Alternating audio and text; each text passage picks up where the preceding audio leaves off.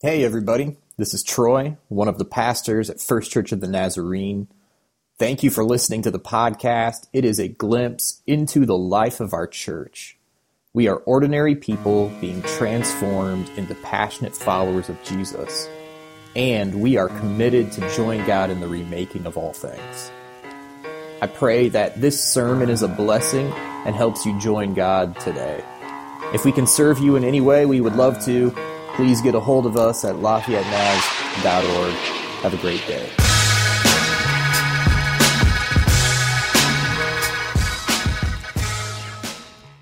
I want to start off by talking to you about um, a book that I read that was really eye opening to me. The book is called Tribe, and it was written by the journalist Sebastian Junger. And in, in this book, this, the, Sebastian Junger tells the story of of this odd thing that happened in early American history. Early American history. So, in the 18th century, up and down the eastern seaboard, two groups of people, two distinct groups of people, lived side by side with each other indigenous people and colonists. And here's the phenomenon what people began to notice happening was that colonists began to defect and to leave their European civilizations and go live with the indigenous people in their civilization. So was there, there was this movement from European to indigenous, but here's the, here's the weird thing it didn't happen the other way. As far as we can tell, there's no historical record of even one indigenous person choosing to leave behind their civilization and go and join the European colonists. Now, this was noticed by a guy you might know, Benjamin Franklin, not just a plumber, not just a plumber. Benjamin Franklin, he noticed this and he wrote a letter in 1753 and he said of the colonists who were captured in a raid and then later saved, he said this, and I have this quote for you the ransomed by their friends, and treated with all imaginable tenderness to prevail with them to stay among the English, yet in a short time they become disgusted with our manner of life, and they take the first good opportunity to escape into the woods. And then the quote continues, these aren't these words aren't on the screen. He continues, thousands of Europeans and Indians, are thousands of Europeans are or have become Indians, and we have no examples of even one of those Aborigines of their choice becoming European. And this was his analysis. Pay close attention to this. Benjamin Franklin says, There must be something in their social bond, something singularly captivating and far superior to anything boasted among us. In other words, what he was saying is there's got to be something happening in the bond between these people that isn't happening among us, and it's better. So Junger makes the point that from the very beginning there was something broken, something wrong about the way of life we have known in America. And his analysis leads him to this we value the individual more than we value the group.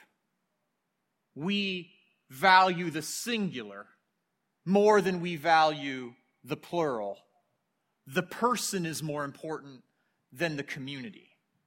Now, for hundreds of years now, that's been our way of life. And it's not just our way of life here in America, it's really the Western world's way of living. And the results of that way of life, that we, the seeds that we've sown for a couple of hundred years now, we're just beginning to reap. And sometimes it's, the story's not so great. In fact, just last year, Theresa May appointed a, a loneliness minister in the UK after a survey in their country revealed that over 30% of the population identified on that survey as lonely. And she made a statement to the press. And she said this For far too many people in our country, loneliness is the sad reality of life. And it's not just a UK problem. In the US, loneliness rates have doubled since the 80s. In fact, right now we're at 42.5%. 42.5% of people in our country report that they're chronically lonely. In 1984, the average American had three people they could confide in, three confidants. A recent report says that now, today, the average American has zero. Zero. In a famous interview, our former Surgeon General wrote in the Harvard Business Review, quote, during my years caring for patients, the most common pathology or the most common illness I saw was not heart disease or diabetes, it was loneliness.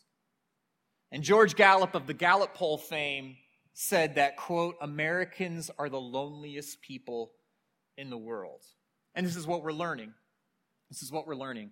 Loneliness isn't just something that's like, Dear diary, I'm lonely, I feel sad. There's health problems associated with it. Researchers say that chronic loneliness is like smoking 15 cigarettes a day. It has a greater impact on lifespan than obesity. It's linked to anxiety and depression. And here's what we've learned our way of life in our country, where we value the individual more than we value the group, it leads to loneliness. So here's the question, and the question is this for all of us Is there a practice? Is there something in the life and the teaching of Jesus that has the potential to set us up to thrive in the midst of the world that we live in? We understand this. We cannot change the current of the Western world, and it will lead to more and more and more and more loneliness. It's the world that we live in, but is there something in the way of Jesus? some part of the life and the teaching of Jesus that can create people who thrive in the midst of that world? And the answer to that question is yes. That was rhetorical. The answer is yes. And I want to get, I want to get back to that in just a minute, but I want to jump to something else. John chapter 3, verse 16 makes, makes the mission and purpose of Jesus so very clear. And it's the one, if you know nothing about the Bible, which is fine, and that's wonderful. If you're here this morning and you've never cracked open the Bible, I'm so glad you're here, and I hope you always feel welcome. And the truth is, you're sitting next to people who probably haven't cracked open their Bible either. So, welcome. We're so glad that you're here. But John chapter 3, verse 16 makes one point abundantly clear. And if you don't know the verse, the verse is this For God so loved the world that he sent his only Son, so that everyone who believed in him would not perish, but ha- would have eternal life. It spells out the mission of Jesus. And the mission of Jesus was this to save the world, to rescue the whole world. And I think we understand that that's what Jesus came to do. He came to save you, He came to save me, He came to save the whole world. But sometimes I think we overlook this. How did He do it? How did He do it? Did He go about saving the world all by Himself? Was He born, grew up a little bit, and then immediately made His way to the cross where He was crucified and absorbed all of the sin and evil of the world and raised to new life. Is that what happened? No. The way that Jesus went about saving the world is by creating a community, by creating a group of people who were singularly oriented around the mission. John or Matthew chapter 4. Matthew chapter 4. I want to read a couple passages of scripture for you. Matthew chapter 4 verse 18. It says this as Jesus walked along the Galilee Sea, he saw two brothers, Simon, who is called Peter, and Andrew, throwing fishing nets into the sea because they were fishermen. And Jesus says to them, Come, follow me, and I'll show you how to fish for people. And right away, they left their nets and followed him.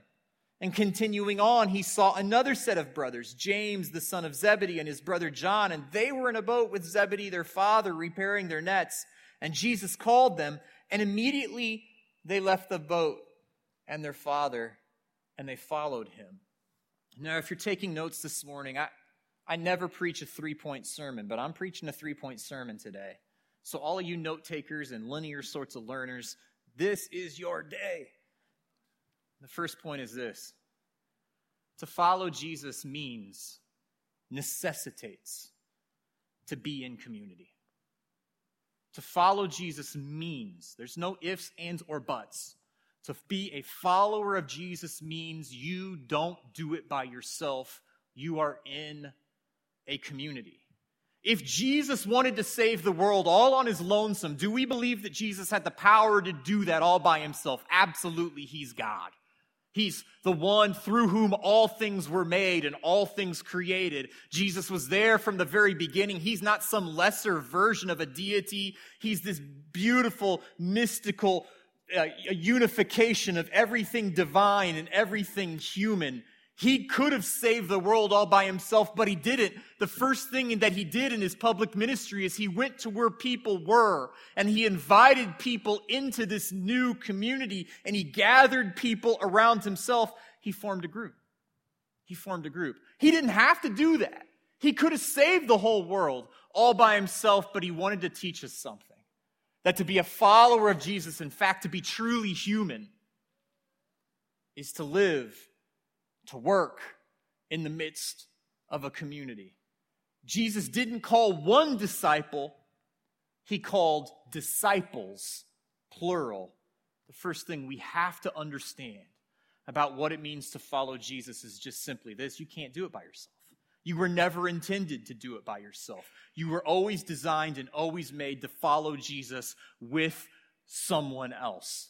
There was always designed to be one another with you. It wasn't just you and Jesus. It wasn't Jesus and me. And while it's true you have a personal relationship with Jesus, you don't have an individual relationship with Jesus. None of us do.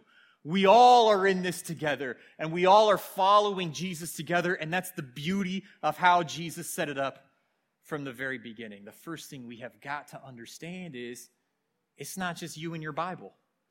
It's not just you by yourself. We do this together. Because honestly, I want to say something that might be a little bit controversial, but in the eyes of Jesus, the community is more important than the individual. It's the community that matters the most. And so we're designed to be people connected in this bond of relationship and orient, orientation to Jesus, following him together, but we do it.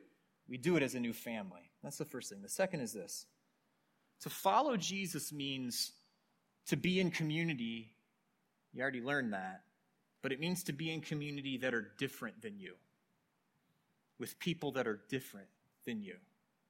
Now, I want to read a passage of Scripture, and this is really where I want to land. So Jesus is inviting people beginning in Matthew chapter 4, come and follow me, come and follow me, come and follow me. And they all do. And then for and some don't, but then from the very first the very first time we read the names of the 12 people he hand selected is in Matthew chapter 10. And I want to read it for us this morning. Matthew chapter 10 verses 1 through 4, four quick verses. It reads like this. He is Jesus. He called his 12 disciples and he gave them authority. Listen to this. He gave them authority over unclean spirits to throw them out, to heal every disease and every sickness. And just so you know who they are, here are the names of the 12 apostles. First, Simon, who's called Peter, and Andrew, his brother, James, the son of Zebedee, and John, his brother. We read about them in Matthew 4. Philip, Bartholomew, Thomas, and Matthew, the tax collector, James, another James, the son of Alphaeus, and Thaddeus, Simon, the zealot, and Judas, who betrayed Jesus. Now, for the very first time in Scripture, these are the names of the 12 people that Jesus hand selected, called them out, they responded to the call by saying yes, and Jesus is going to spend every hour of his life for the next three years of his life with these people. And we learn their names for the very first time. Now, I want us to focus in on this because I want us to consider, if we could, the kinds of people that are included in this community the kinds of people that Jesus forms around him, hand selects to be around him. Because here's the thing we often focus on who these people were. They were like blue collar, ragtag folks who nobody else would have chosen. But I don't think we often recognize the severe and fundamental distinction of this group, the one thing that sets this group apart from almost every other group that was ever formed in the history of the world to carry on such a mission, which is this the disciples were very, very, very different from each other. Very different. Now, I don't have time, and y'all don't want to give me enough time to parse out the differences amongst all of the 12. And I, I, might want to take that time right now because I had two cold brew coffees this morning and I'm a little hyped up on, on caffeine, but I'm not going to do it. So, this is what I'll do I'll follow the scripture's lead because the Bible highlights by name two differences as being the most different of the others. In fact, two people in this passage of scripture are given a description a moniker, whereas nobody else is. Matthew, who's described as a tax collector, and Simon, who's described as a zealot. Now, a little history here, a little history. Pretend I'm like Professor Actual Factual here or something, a little history. A zealot, you need to know this. A zealot in Jesus' day was someone who was a part of an extreme right wing branch of Israeli nationalists. And they so hated living in their own land, but being ruled by an enemy invading force government called the Romans, that these zealots had made a decision. The only way we can drive out the Romans who are governing us in our own land is to commit guerrilla like terrorist activity on unsuspecting Roman soldiers that will drive them out, they'll abandon it, and we'll be able to be free. So, historical records indicate that these zealots were actually known as Sicarii, or translated, that's dagger men. And so, here's what they would do in their clothes, they would walk through the streets and they would conceal carry daggers on their person. And when Roman soldiers or when governmental, Roman governmental officials were not looking and were unsuspecting, they would take their dagger out, they would stab them and try to kill them in an effort to do this often enough that the Romans would say, enough, we're getting out of here because they wanted to be free and they wanted those people gone. And the only way they knew how to do it was to act like a terrorist. That's Simon. Jesus chose him handpicked him to be a part of his disciples. He's a zealot. Right, that's bad enough, and Jesus probably should have stopped there. But the scripture says he didn't just choose Simon the zealot, he chose Matthew. And Matthew was a tax collector. Now, here's what that means. Nobody likes the tax collectors today, so y'all are sympathetic to that already, but it was way worse in Jesus' day. Here, here is why tax collectors were Israelites by birth, but they were employed by the Roman government. And so here's what they would do they would go to their brothers and sisters who were Israelis, and they would say, Herod needs to collect his taxes.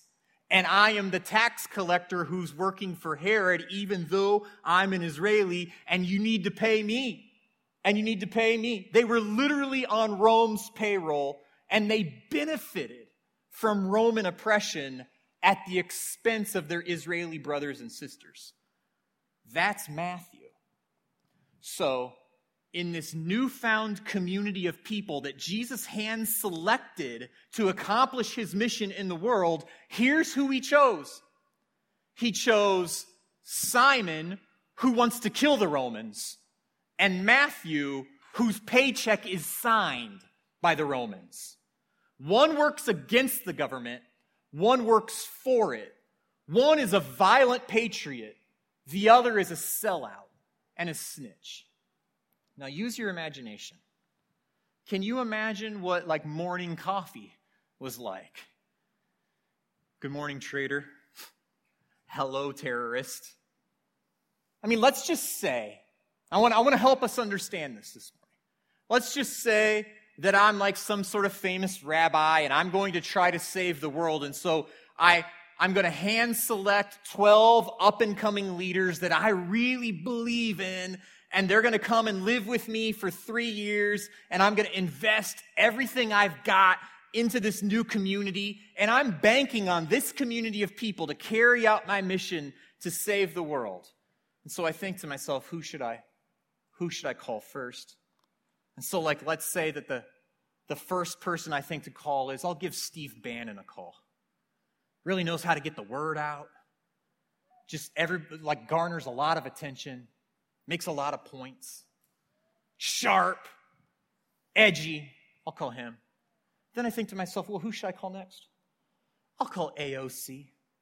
I'll call AOC, Alexandria Cortez. Let's get them together. That'll work. And as cheesy as all of that is, multiply it by at least tenfold. And you're getting close to the level of hostility, tension, and bitterness that existed in this new community between a tax collector and a zealot. Now, to outside observers, to people who weren't in this community, this must have looked like madness. Two men who should have been mortal enemies traveling together, eating together, learning from this great teacher together. And it would have been so much easier for Jesus to, to, to, create two groups tax collectors for Jesus and zealots for Jesus. But Jesus doesn't opt for easy, he opts for miraculous. He takes sworn enemies and he says to both of them, Come on. Come follow me. Matthew the tax collector, Simon the zealot. They couldn't have been more different. And I would imagine that it would have been easier for everyone if the disciples looked alike and thought alike, if they were the same, but they weren't. Because the second thing you need to know is to be a follower of Jesus means you are in a community of people who are different than you. You have to be in a community of people that are different than you. If you're ever a part of a community of people and they're just like you, they think like you, they vote like you, they spend their money like you, they believe like you, their skin looks like you. If you're ever a part of a community of people that are just like you, I'm not sure that we can say that that is a community that is actively trying to follow Jesus because a community that is actively trying to follow Jesus necessitates that those people will be fundamentally different than you. Now, listen, let's be honest. It is no secret that today in, in our country, in our nation, we are, quote, divided. I keep hearing all the time about how we are divided and we've never been more different than each other. And, and, maybe that's true. Listen, I'm not like some sort of political expert. I don't know the sociological landscape of our country, but I keep hearing about the urban elites and the forgotten people of the flyover states. I hear about all that all the time. Red states and blue states. I, whatever. Listen, all of that may very well be true, but none of that should be true with the church. None of that. All of that can be true for our country. That is fine. But none of that should be true for the church. If we begin to separate ourselves along sociological or ideological or even political beliefs, we have failed to be a community of Jesus followers. Why? Because what Jesus does is he takes Matthew, the tax collector, who's on the far left, and he takes Simon the zealot, who's on the far right, and he puts them together in a community and he says there's going to be something fundamentally more important to you than your differences. What's going to be most important to you is your mission. And anytime we start to look at ourselves and we think, you know what? We're all the same. I, I don't know how well we're doing. to follow the way of Jesus in this world.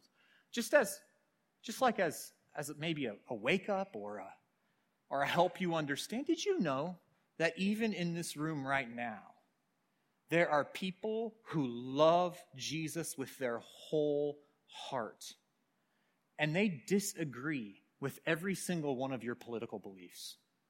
Did you know that? Did you know that in this room right now, there are people who love Jesus with their whole heart and are fully committed to serving him? But they, they disagree with your stance on, on immigration or your stance on health care or that you all don't see eye to eye on those things. So what are we going to do with that? Are we going to say of that that that means that we are not able together to become, you know what we should say? What we should say is, yeah, it's been like that from the very beginning. And what it means to be a follower of Jesus is not that I convince that other person that they're wrong, but what it means to be a follower of Jesus is that I recognize we're both serving Jesus together.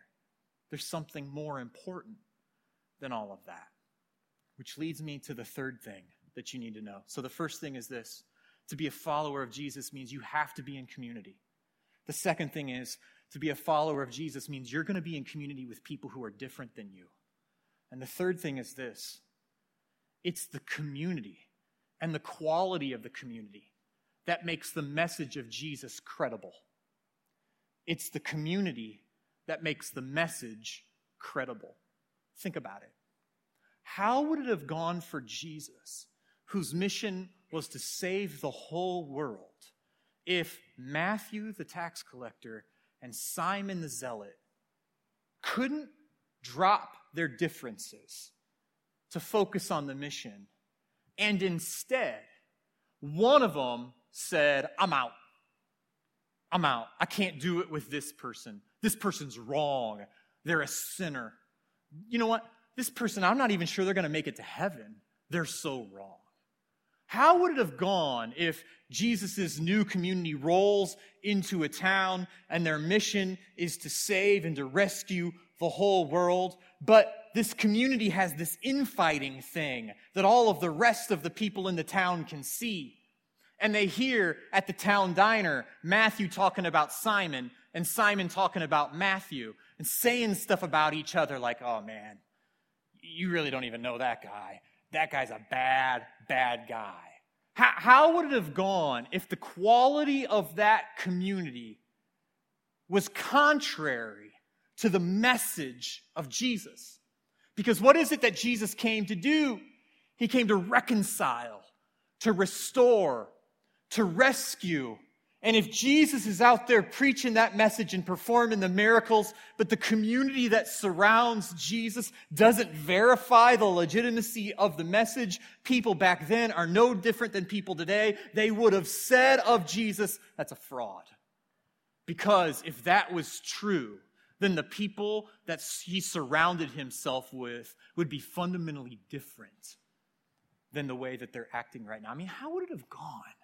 if Matthew presses charges against Simon because Simon took his dagger out and tried to do something about this traitor that he despised. All of a sudden, the legitimacy, the credibility of the message crumbles.